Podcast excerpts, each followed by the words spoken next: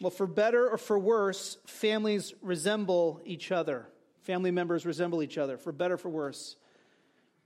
Some of you aren't amening because your family's in the room, and I get that. I, I totally get it.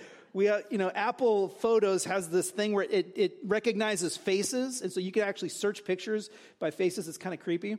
But, um, but this week I stumbled on this reality that uh, in my Apple Photos, it couldn't dis- discern between Jack's face and Sam's face, my two sons. And so, like, I was looking for particular pictures of one of them, and I was getting like the whole thing.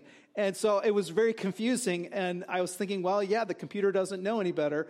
Uh, maybe they'll figure it out. But, you know, families resemble each other. They, they look a lot alike. Not just physically, though in general personality traits, right? Have you ever had somebody say to you when you said something or acted in a certain way, oh, you remind me so much of, you know, your uncle, whoever, you know, whatever, right? And they, they throw out a family member because your behavior reminds them of a family trait. Well, here's the reality. In Christ, we have been ushered into and made members of God's family. And because we are members of God's family, we now are growing in sharing particular traits of that family. Belief in the truth must change how we live. That's basically John's main idea that, that we have believed this gospel and therefore we now walk in the light. We are different than we were and different from the world. You'll remember that when John wrote this letter, uh, he was writing because the church had been exposed to a false teaching that went like this. You know what? As long as you agree with the doctrine, you can basically do whatever you want. And there was a separation of behavior from doctrine that you believed these certain truths about the universe, about God, about yourself, whatever. And then because you believe those things, it doesn't matter how you live. You can treat people any way you want. You can do whatever you want Friday night. It doesn't matter. You just, you know, do whatever you want. And they're separate realms. What you believe spiritually and then how you actually live in the material world, they're separate realms. And so John is writing this letter to say, well, that's not how it works in our family. That's not how it works in the kingdom of God. When we believe the truth, it necessarily results in life change. It's got to impact how we live. And so this, gonna, this is going to help us this morning in two specific ways. Uh, first is when we, when we see that we don't share the, the traits of the family, maybe we need to look more closely at our claim to be in the family. It's going to help us potentially identify false faith or fraudulent faith. So if we say, I'm in this family, but then we never live like it, we need to question that. Secondly, though, there's also a help for us to consider, you know what, I'm in the family, but this particular trait, this one part of being in the family, I'm struggling with, and I need to grow here. And so this is a very practical passage. It gets to a lot of uh, behavioral issues, right? The, the bullseye of our passage, though, is actually in chapter 3, verse 1. So we're going to cover the whole paragraph, but I want to start at the bullseye at the center, and then we're going to consider what's around it and see how it all works together. John, he organized this, if you call it organization, I don't know, but this paragraph is like a spiral. He just keeps kind of circling to these several different ideas. So we're going to look right at the heart of it first, and then we're going to consider these, these other concepts as they relate to uh, chapter 3, verse 1. But watch chapter 3 verse 1 this in this verse he describes how we got into the family in the first place right? We're going to talk about family traits but let's think about how how did we get in this family in the first place? And in chapter 3 verse 1 john says this see what great love the father has given us that we should be called god's children and we are. Now if we just pause there in the middle of the verse this is uh, the, the, the verb see here is a command. It's one of two commands in our paragraph, but it's, I think, the primary command. Look at the great love of the Father. A love that is so great that it actually enables us to now be called God's children. So, at the heart of all what we're going to talk about this morning, about all these family traits, at the heart of this all, though, is this issue of how did we get into the family? And we want to be really clear. We didn't get into the family because we tried hard. We didn't get into the family because we passed a test. We didn't get into the family because uh, we were, you know, uh, given it by uh, inheritance from our parents or grandparents. We didn't get into the family because we did a certain amount of hard things or good things or whatever. We got into the family solely because of the great love of God for us. This is a life changing truth that God takes people who are sinners and he transfers them and makes them saints simply by his love. We see this all over the New Testament. In Romans chapter 5 verse 8, God proves his own love for us in that while we were still sinners, Christ died for us. We were sinners. How did we get into the family? Because of the love of God expressed in Jesus dying for our sins. And then we were transferred, right? That's why it's not just love, it's great love. In Ephesians 3, this influenced that song we sang this morning, How Vast the Love. But in Ephesians 3, Paul prays about basically asking God to help us grasp or understand the, the length and the height and the depth and the width of the love of Christ for us. You can't measure it. You can't measure this love that takes you from being a sinner and making you into a saint. And can I just encourage you this morning that nobody loves you as much as God loves you? Your parents don't. No family member does. Your spouse doesn't. Your kids don't. Nobody loves you with this great a love. That's how we got into the family. That's how we became children of God. Now, how do we know this is the focus of the passage this morning or the bullseye?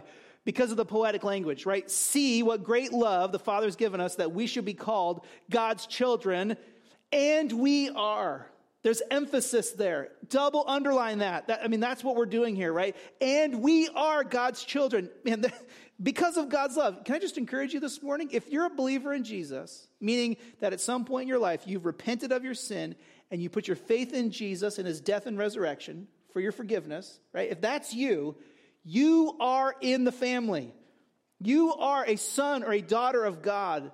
And we are, John says. Don't doubt this truth that the gospel, right, this message of Jesus' death on our behalf and his resurrection, that faith in the gospel is an expression of God's love and it's the vehicle through which he transfers us out of darkness and into light. So we are God's children because of his great love. There's also a secondary you know, relationship here to, to consider how it changes our relationship to the world. Watch again in verse 1 in the middle. He says, The reason the world does not know us is that it didn't know him. What does this have to do with anything? Well, here's the deal. The false teaching that, that the church was facing during the time when John wrote this was this. But you can believe these things, right? These spiritual truths, but in practice, you can be just like everybody else. Just live like your neighbors. Live like the world. There's no distinction here. And John says, not in our family. That's not how it works. The love of God has transferred us into his family, and therefore the world does not know us because it didn't know him. You know, when Jesus walked the earth and John was an eyewitness to this, you'd think that the people that talked the loudest about uh, the Old Testament and the promises of the Messiah and spiritual truth, that they were the ones that would have been like, yes, he's finally here. And those were the people that had the hardest time embracing Jesus. The, the, it was just, it was hard for them because they did not value God. They valued maybe their position in the community and all the rest, but they didn't know him. They didn't accept him to the point that they led the nation in rejecting Christ. And the Romans were right there, happy to do the dirty work. And the world didn't get Jesus. The world didn't know him. They did not embrace him. And so John says, don't be surprised that when you're in the family of God, you now live different than the world because they didn't know Christ, they didn't get Jesus, and they're not going to get you. But make no mistake, we are in the family. We are God's children because of his great love. I just maybe would encourage you this morning. Maybe there are some here who have never really experienced that love. You just, you just haven't, you haven't gotten to the place where you believed that God loves you that much. My friend John Owen, a couple hundred years ago, he said this It is a misapprehension of God that makes any run from him. You know, sometimes we think of God as this like eternal rule bookkeeper, like accountant, where he's like just watching you, just tracking all the things that you've done wrong. And God is sovereign, he knows all of our failures. And he could be like that. You know, he could be like that, tracking all the things that we've done that, that are wrong. Or he could be the one with the thunderbolt or the, or the lightning bolt ready to just fire it down as soon as we make a really big mistake and we're constantly afraid of him. He could be like that. He is powerful, he is the righteous judge. But look at how great the love of the Father is for us, that we should be called his children. He's not trying to strike you with lightning. God, in the person of Jesus Christ, died for your sins and rose from the dead so that you could be rescued. And when we run from him, we have misunderstood him. That's what Owen said misapprehended. We've misunderstood him when we run from him. Maybe today's the day you stop running. You know, I'd love to talk with you more about that. If you're not a follower of Jesus and you're thinking, you know what, I should be, I need to be, please stick around afterwards. Come talk to me. I would love to share this good news about how you can be forgiven of your sins in Christ. Now, listen. Therefore, okay, so we are God's children because of his great love, and that leads naturally to then talking about, okay, what do, what do we like in this family? Okay, what do we like? And if you watch verse 2 just at the outset, he kind of starts to explain. He says, Dear friends, dear friends, we are God's children now, and what we will be has not yet been revealed. We're in chapter 3, verse 2, 1 John here. Dear friends, we are God's children now, and what we will be has not yet been revealed. We know that when he appears, when he appears, we will be like him because we will see him as he is. So, what John says here in verse 2 is he says, okay, so right now we are God's children, and we don't yet know exactly what, what perfection and blamelessness looks like for us. We're headed there, but we don't know yet what that's like. But we are still God's children now. In fact, we know that when Jesus returns, we will be like him because we will see him as he is. So here's the crucial connection here we will be like him and we will see him as he is. This is what God is doing to us. He is making us like Christ.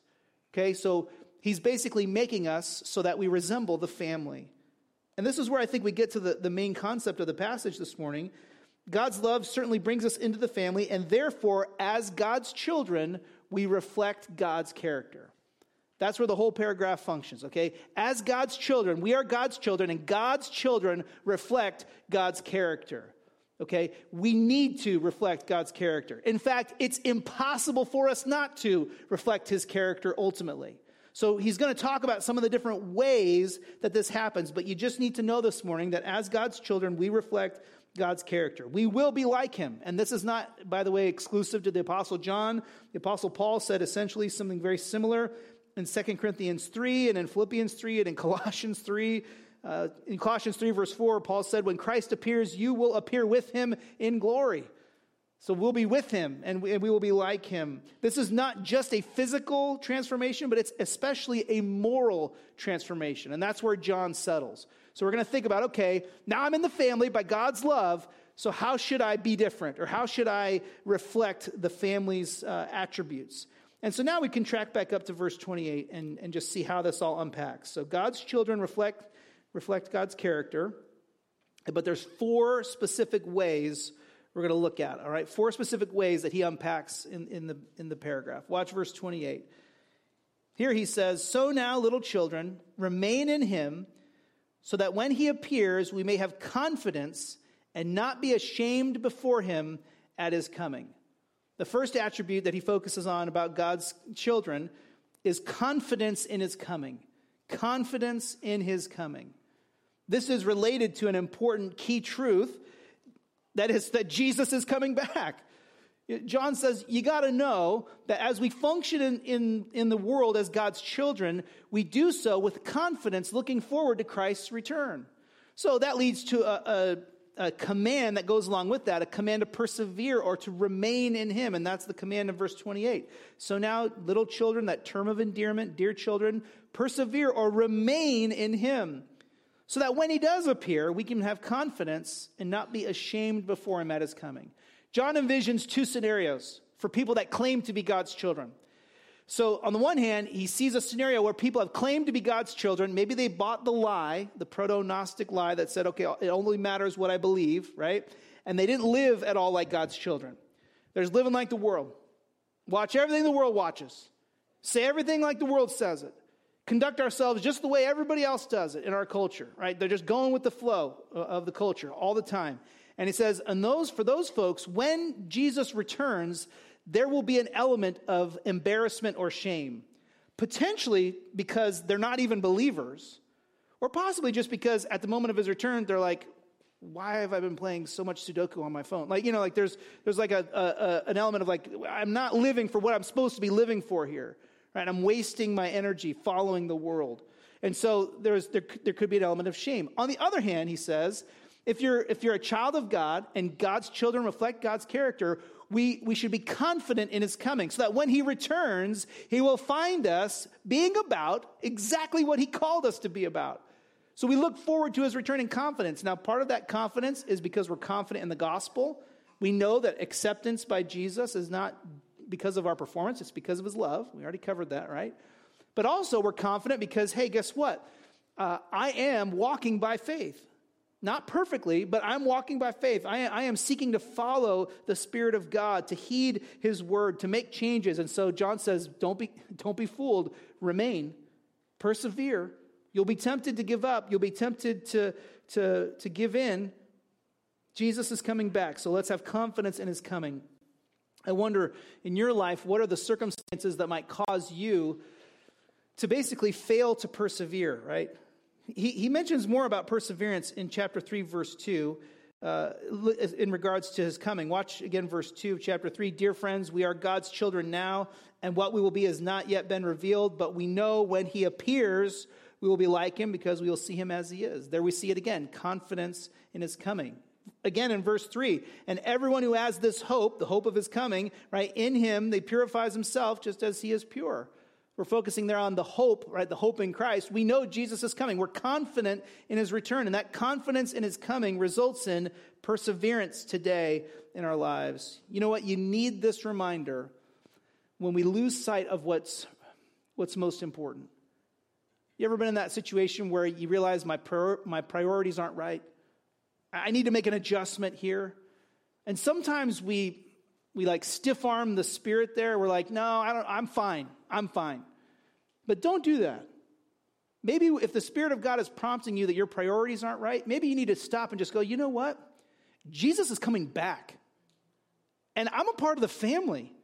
And therefore, that means something that I, I need to take stock of my choices. I need to take stock of how I spend my time and what I'm doing. I need to take stock of how I'm doing what I'm doing. How am I going about my school? How am I functioning in my family? How am I doing in my relationships at work? Right? And am I living in a way that upon the moment of Jesus' return, he's coming back, that I will be confident in him because of the gospel, and because of what it's done to me? Or am I going to be ashamed? Right? There's this recognition. God's children reflect God's character. And the first way we reflect his character is confidence in his coming. I wonder, maybe you need to take a moment and just reprioritize a few things in your life. Make some adjustments. Don't be afraid of doing that. Honor God by doing that and being confident in his coming. There's the call to persevere. The second characteristic of God's family that John focuses on here is righteous living. Watch verse 29. Okay, back up to verse 29. John says, If you know that he is righteous, you know this as well. Everyone who does what is right has been born of him. Okay, so work with me again on the heresy. So the heresy was like, believe these spiritual truths. The spiritual world is not connected to the practical real world, okay? You can believe that stuff, nothing changes over here. John says, no. If you know that he is righteous, that God is just and righteous, right? He is the standard of moral perfection, right? If you know that he is righteous, you know this as well, deep down. What? That everyone who does what is right has been born of him. So he's saying, if you're born of, of him, if you've been born again, if you are now in the family, like reborn spiritually, right now, if you've been born again, then you will do what is right. Because he is right. He actually clarifies that explicitly down in verse 7 of chapter 3. Again, just stating the same thing in a different way. But in verse 7 of chapter 3, he says, Little children, let no one deceive you, right? The one who does what is right is righteous, just as he is righteous. Don't buy the lie that you can believe something about God and have it not transform your life. Don't, don't buy that lie. He is righteous, and if you have been born again, if you've been transformed, then you will live in a, a way that reflects his righteousness. Why? Because God's children reflect God's character. Because God's children reflect God's character here, specifically with righteous living. The key truth for this part of our, our Christian character is that God Himself, God is righteous. God is righteous. We have to come directly here at a major problem that we face given the world that we live in and the times that we live in. And God has sovereignly ordained for us to live in these times and to follow Him. But you need to know that we live in a time when most people in, in Western cultures, in Europe and in the United States, uh, they believe that morality is a construct. Okay, that basically to know what is right, to know how to do what is right, that that is something that's just kind of internally in you. It's a gut feel. And uh, this goes all the way back to Rousseau, the philosopher Rousseau, and Karl Marx. They said that morality, as we think of it in terms of right and wrong, those are just social constructs. And they were like, those are bad. You don't want, you don't want that. And they were right in the sense that morality is not just a social construct, but that wasn't necessarily a, a problem. The problem was they failed to see that morality is not anchored in self. True morality is anchored outside of us in that God is righteous. He's the righteous one. And that standard never changes. We, we need to know that. You, you need to know that. There is a basis for discerning right and wrong in our behavior. And it is in God because God is righteous. John had to say it twice in this paragraph just to make us make sure that we don't miss it. And notice how he terms, you know, he, he phrases it in endearing terms. Little children, don't miss this. Like, let no one deceive you because they'll try. But the one who does what is right is righteous, just as he is righteous. The he is God. Because God is righteous, God's children behave in righteous ways. What does that mean specifically? It means this that we don't serve the God of our appetites, but rather we live in right relationships with others. We say, okay, uh, if, if righteousness reflects the idea of justness or justice, our culture is big on justice, kind of, when it suits them. But like, here's the deal: if we want to really talk about justness, we need to talk about, okay, am I conducting myself in a way that is that expresses love for God and love for people? Right? am I treating people that way? And when we treat people that way, we're good. This is what the Old Testament law was designed to do. The Old Testament law was like training wheels for Israel to show them this is how you live with your neighbor in such a way that is right and just. So, one famous example in Deuteronomy, you have this house, there's going to be a there's like a patio up on top of the house uh, on the roof that people hang out on. To live in right relationship with your neighbor means put a fence around that thing because there will be pastors' kids who come over there and who will have a hard time controlling their energy and they might off the side. So you, you, to, to be lived justly in relationship to others, you put a fence up around that, that, that, uh, that roof uh, hangout area, right? The parapet, right? that's what it's called. Anyway, so you, you, put, you put a fence around that. That's what you do. Well, fast forward to, to today. We don't need a law giving us all the exhaustive ways we should prefer our neighbors, God says you don't need you don't need 613 commands. What you need is to love me and to love people. And God's children reflect his character, which means in our relationships we will conduct ourselves righteously, treating people fairly, not by the world's standard but by God's standard, which is often different, by the way. Um, we had a, an opportunity. I, I was with, in Dunkin' Donuts with one of the kids this week, and there was somebody dropped money on the ground.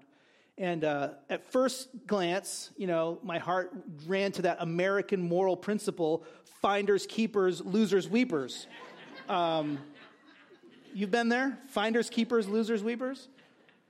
Um, but it's, I, the thought was if somebody's walking out and they drop this money, they may come back for it. You never know. And so let's go give it to the manager in case somebody comes back. And if nobody claims it, throw it in the tip jar and they can be blessed by that, right? But it was like, I thought that was kind of a struggle in my heart for a moment there because I'm an American. And I really do believe some days finders, keepers, losers, sweepers. But God's children reflect God's character. And He is just, He is righteous, which means He does what is right always. The question is do we? How do people who, who are unjust or people who are unrighteous, how do they live in righteousness? Because the love of God has transformed us. See how great this love is. And we are God's children, and He is righteous. Therefore, we are called to live like we're in the family. You might think of Jesus and his relationships with others. Uh, in the Gospel of John, John says he lived full of grace and truth. You want to know what justice or righteousness looks like in your relationships? be full of grace and truth. And, and you'll never go wrong in how you treat people. Don't, you don't, we don't gloss over the truth and pretend it's not important, right? But we also aren't harsh and, and, and you know, bitter or angry. We're, we're full of grace in how we handle people. If we follow the Lord Jesus in that, well, we're reflecting his character. And God's children reflect God's character. We're confident in his coming, and we have, uh, we have this characteristic of righteous living. The third way that we reflect God's character as his children, we see in verse 3, and that's in purity or holiness. So if you track back to chapter 3, verse 3, John writes, And everyone who has this hope, the hope of his return, the hope of the second coming, right? Everyone who has this hope in him purifies himself just as he is pure. I want to make a distinction for you this morning between righteousness and purity. Think of righteousness as what we do in, in relationship, how we live in, in regard to others. Think of purity, though, as more basically a, an internalized character issue. Purity or holiness, right here, is what we're called to. And notice that John says, because we have this hope in Christ, uh, we purify this one purifies himself just as he is pure. So the key truth here is not just that god is righteous but also that god is pure or holy. That god is pure or holy. Here's the reality. Purity or holiness because it's a fundamental characteristic of god's character it must be reflected in his children. What is the purity or holiness of God? Well, essentially, it's God's dedication to his own glory, where he says, I will not allow myself to be stained by any other pursuit. I will not, I will not stoop down and get involved in something that is less than my glory. And in God's children, purity and holiness is the same. It's a commitment to God's glory above all else. You can think about it in terms of that term pure, though, right? That, that it's untainted or unstained. Unstained by worldliness or by self centeredness. Unstained by worldliness or self centeredness.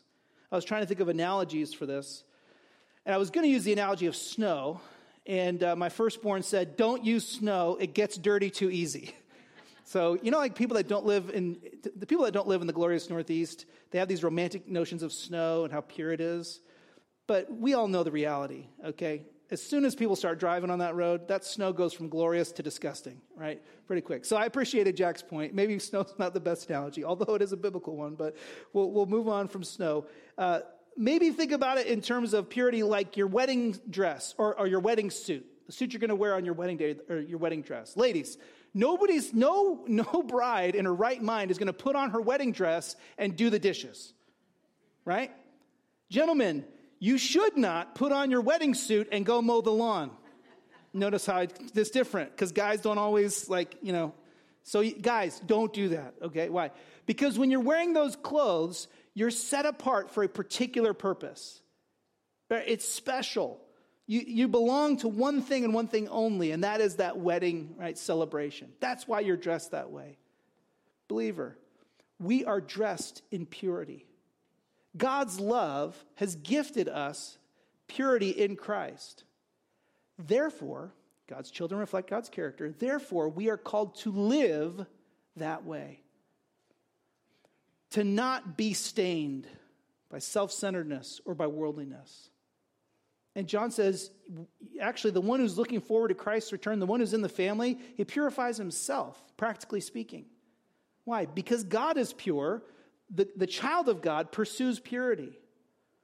Um, at this point, perhaps the Spirit of God might convict you about areas of your life that are impure. We could think in terms of morality. We could think in terms of what we're watching in entertainment. We could think in terms of, of uh, the way we use our speech and how we talk to certain people. And maybe God would just ping your heart this morning and just remind you hey, you know what? There's an area of growth here for you where you're struggling. And when we see areas that we're not pure, what should we do? We confess them as sin, and we can be confident that we are forgiven because of the great love of God for us. Right? So God's love has provided forgiveness for us. Therefore, we pursue purity. Maybe you need to make some changes in your life, in your entertainment diet, right? In the way you speak in certain contexts. Maybe you need to make some changes in how you're behaving in order to protect the purity that God has gifted to us in Christ. Again, God is pure, therefore, we're called to this life of purity and holiness. In one sense, Can, this can be misunderstood, but just work with me here. In one sense, we are what we do.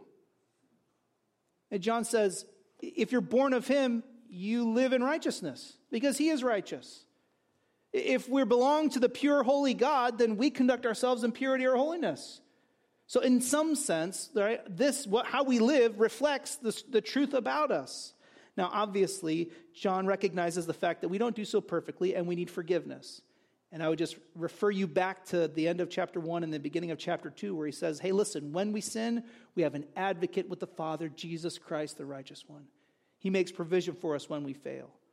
So it's not a works based system here, but it is a system that says, you know what? We don't believe the lie that I just believe one thing and I can live another way. And I'd love to tell you that that problem, that disconnect, was only in the first century, but you and I both know that that's a problem today. Where we say one thing, we believe one thing, and then we don't let it impact the daily decisions that we're making. If we are what we do, what does your behavior say about your family identity? Does your behavior reflect the fact that you are a child of God? Not perfectly, but does it show confidence in His coming? Does it show righteous living? Does it show purity or holiness? Or does it show something else? This last aspect in our passage this morning about the character of the Christian deals with resistance to sin. And he, he kind of comes at it in two chunks. So look at verse 4, starting in verse 4. And we're going to clarify some of this language here to help it, I think, help us get the point, because sometimes it's easy to misunderstand. But watch what he says. Everyone who commits sin practices lawlessness, and sin is lawlessness. So let's just pause right here. John just wants to define the terms here, and he says, Here's the deal. You got two choices. You got a life characterized by sin, or a life characterized by righteousness and purity or holiness. Those are your options here. And he says, everyone who commits sin, in verse 4, right, they practice lawlessness, which means they reject any standard. And I, again, if I could summarize in some senses where our culture is on this whole concept, our culture wants to tell you there is no standard for how you should behave other than what you want to do. As long as you're not murdering somebody, okay, you're okay. So if you want to do it, then that's what's right. But that is a rejection of a standard, of any standard, really. You're saying you are the God, you create the standard. But John says sin, when you, when you kind of get down to the details of it, sin is lawlessness. It's the rejection of God's standard. But watch verse 5. You know that he was revealed. Now we're talking about God revealing himself in Christ. You know that he was revealed so that he might take away sins. And there is no sin in him. So, in what universe are you going to argue that to be a follower of Jesus results in, eh, I can do whatever I want kind of an attitude? Jesus came to take away sins, not just the penalty for sin, which he certainly did, but also the power of sin in your life. Jesus came to remove the power of sin in your life. You do not have to say yes to that temptation. You do not have to live the way everybody else lives. You do not have to give in to those cravings that are pushing you to do something that you know is wrong. No, God's children reflect God's character. And in this sense, with resistance to sin. Notice verse 6, he kind of expresses that resistance. He says, Everyone who remains in him, remember, he told us to remain in him, everybody who remains in him does not sin usually. right? He, he's saying gen- generically here, right? It's, he obviously, again, acknowledges that sometimes we fail. But he's saying, in general, the trajectory of your life is not just like everybody else. So everyone who remains in him does not sin. Everyone who sins has not seen him or known him. Everyone who continues in sin and doesn't care, they haven't seen God or know God. So again, John comes at the false teaching. This idea you can believe one thing and live another way. He says that is not going to work. Because if you've really seen God or know God, you know that Jesus came to take away sin. Not so that we could just keep going in it. He goes on in verse 7 to now talk about it negatively. He says, Little children, let no one deceive you. The one who does what is right is righteous, just as he is righteous. Now, watch verse 8. Let's jump to verse 8. The one who commits sin, all right, 1 John 3, verse 8, the one who commits sin is of the devil. For the devil has sinned from the beginning. The Son of God was revealed for this purpose to destroy the devil's works. John says there are two teams, people. There are two teams. And listen, again, the culture says no, there's not. And God says yes, there are. So you just have to decide who you believe. It says, here's the deal in verse 8 the one who commits sin, who continues in sin, is of the devil. And then he just clarifies, by the way, the devil, for the devil has sinned from the beginning. Go all the way back to Genesis, and the first time we meet Satan in the form of that serpent in the garden, what is he doing? He is deceiving Adam and Eve, twisting and corrupting the word of God to them, and coaxing them into doing the same in disobedience to God. Rejection of God's standard. Remember, sin is lawlessness. We reject God's standard. And basically, Satan says to Eve, You know you want it, do what you want. And essentially, Eve and Adam together said, Yeah, yeah, we're going to go that way. Right? And so there's this rejection of the standard, and the devil who sinned from the beginning, right? Everyone who commits sin is of the devil, and that's his game plan. That's his lifestyle. And then he clarifies in verse 8 the Son of God was revealed for this purpose to destroy the devil's works, not to justify your sin. Not, not to uh, wink at and say, oh, it's not that big of a deal. Jesus came to destroy the devil's works. So don't believe the lie that says you can just go the culture and, and be like everybody else. That is satanic, right? It's rooting our behavior in following the lead of Satan, in rejection of God and his standard. And Jesus came to destroy the world of sin and rebellion against him. Again, by his grace, he's redeeming us out of it. But make no mistake, that's enemy territory right there. There are two teams. Or you're born of God. Verse 9, watch how he describes it. He says, Everyone who has been born of God does not continue in sin. He says, does not sin. It's the, technically, it's the continual use of that tense. So he does not continue to sin because his seed remains in him. He's in the family, right? He is not able to continue in sin because he has been born of God. So I'm just trying to clarify here what he's saying, but he's saying if you're born of God, you don't continue this lifestyle of sin unchecked. No, God's seed remains in you. You're now in the family, and God's children reflect God's character, and therefore, right, we are not able to continue in sin unchecked. What does that look like practically? Here's what, it looks like practically. If you're a follower of Jesus, and let's say you, you stumble and fall, and you're following the culture on one particular sin struggle that you have, right? The follower of Jesus doesn't sleep soundly in that circumstance. The follower of Jesus, over time, especially, right? The follower of Jesus, something ain't right. And there's, there's a, a testimony. The Spirit of God is just working in your heart, and the Spirit of God's going, uh, it, we, there's something there. We got to sort that out. We need to root that out. So if you're a, child of God, you, it's, you are unable, by the Spirit of God, you are unable to continue in sin unchecked. Okay? The lie was, you can do whatever you want because you're good, right? And so John says, no, no, no, that's not how it's going to work. There are two teams here. And those who are born of God can't continue in sin, they repent of it. They confess it and call it what it is. And they're forgiven because of the love of Jesus. But what we don't say is, it's no big deal, it's okay, or I just justify it. Watch verse 10. This is how, this whole discussion, right? This is how God's children and the devil's children become obvious. Whoever does not do what is right is not of God, especially the one who does not love his brother or sister. John says, listen, if you want to know who's a follower of Jesus, the proof is in the pudding. You look to their behavior, you, you look to the way they're living their life and it's not perfect, but the one who, the one who is of the devil follows the culture, lives in sin, and doesn't care. And they work hard to justify it. But the one who's born of God is unable to continue that way. Instead, well, because we're God's son or daughter, we reflect God's character. And so we say yes to the Spirit and we say no to temptation.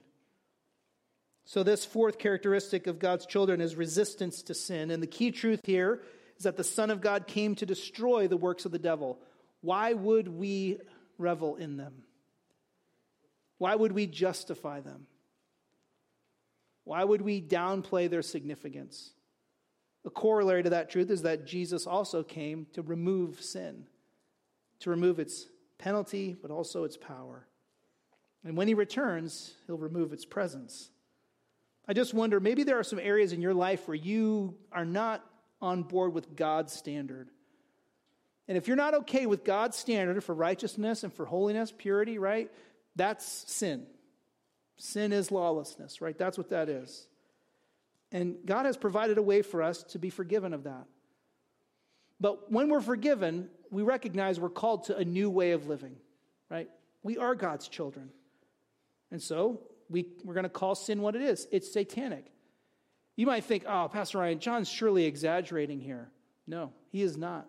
And we actually find this teaching consistently throughout Scripture that you either right, are by faith following God in his family, or you are following Satan. And he works hard in our culture to hide that reality, to hide the fact that he's the one driving the bus of unbelief.